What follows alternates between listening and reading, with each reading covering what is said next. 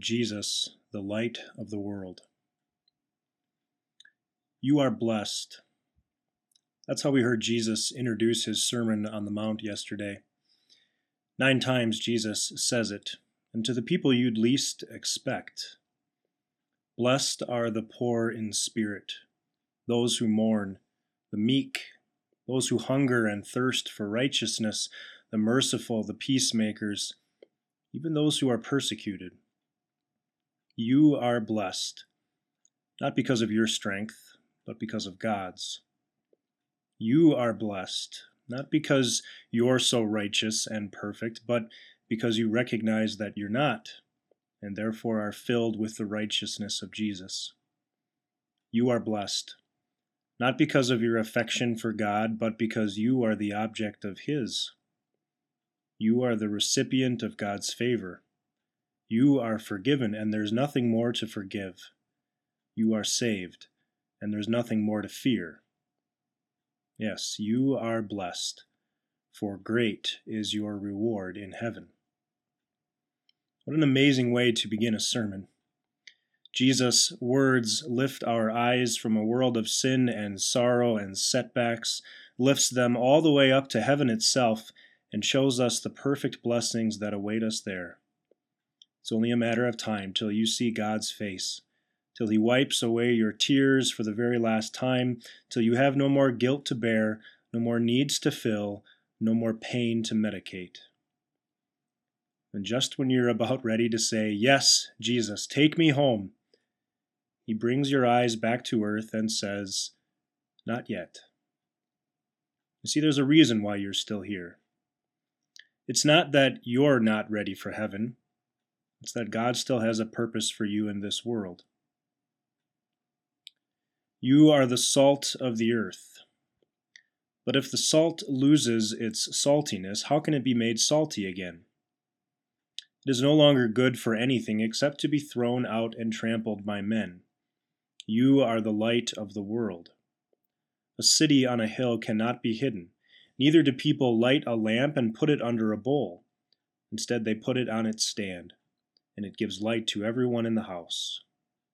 In the same way, let your light shine before men, that they may see your good deeds and praise your Father in heaven. Jesus transitions from describing who you are in relation to God, you are blessed, into describing you in relation to the world in which you live. You are a blessing as salt and light. You are the light of the world, a city on a hill, a lamp in your own house. While the scope of the light gets smaller and smaller, its significance and importance does not. Filled with the light of Christ and His forgiveness, you provide light to a world living in darkness. Filled with the light of Christ and His forgiveness, you are a source of help and hope in your community. Filled with the light of Christ and His forgiveness, you are the light of peace and comfort when tragedy strikes your own home. God has left you here on earth to shine His light into the hearts and minds of people around you. And so we need to ask ourselves then why is it so easy for us to put a bowl over that lamp? When you teach your family that Jesus is moderately important to you, what do you think you're doing but putting a bowl over that lamp? When you teach your loved ones that cars and phones and TVs are more important than generous offerings, what are you doing other than putting a bowl over that lamp? If you teach your kids that sleep, sports, camping, or avoiding people you don't get along with are more important than coming to worship, how can we say we're doing anything but putting a bowl over that lamp?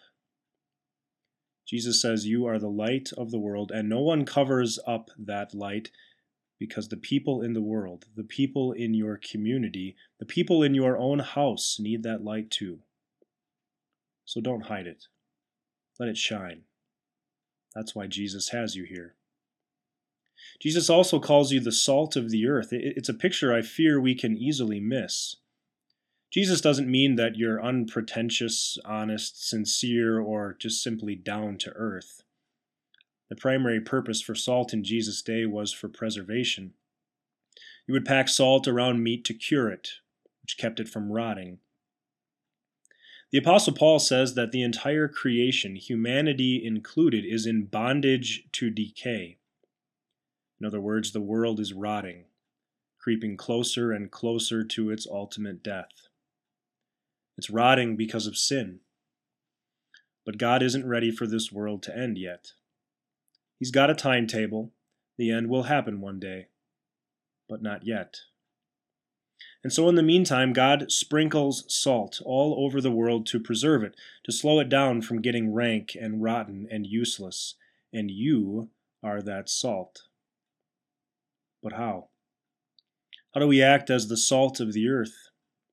Well, God says by living your Christian faith, by being Christian citizens in this country who are guided by God's word to stand up for what is right and condemn what is wrong, by being Christian neighbors in your community, by promoting what is good and not what is harmful, by being Christian employers and employees so that the work you do is a reflection of your faith.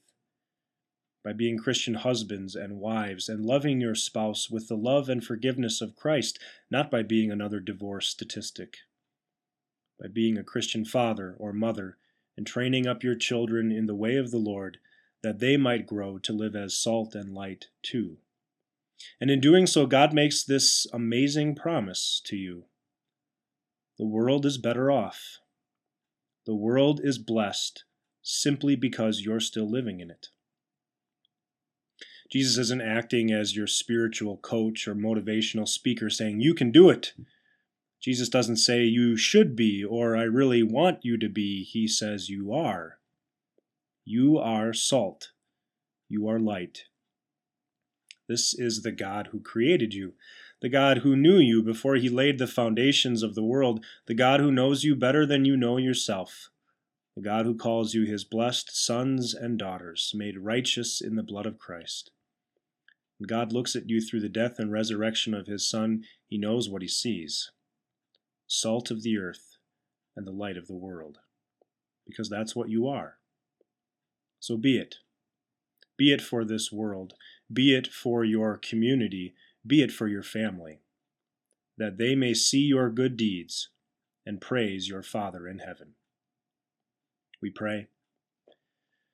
Lord Jesus Christ, shine the light of your love into our hearts and homes.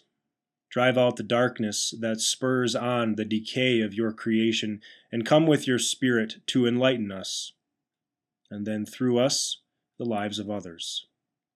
Use our whole beings as living sacrifices to you, that we might be what you've created us to be salt and light, to your unending glory and praise. Amen.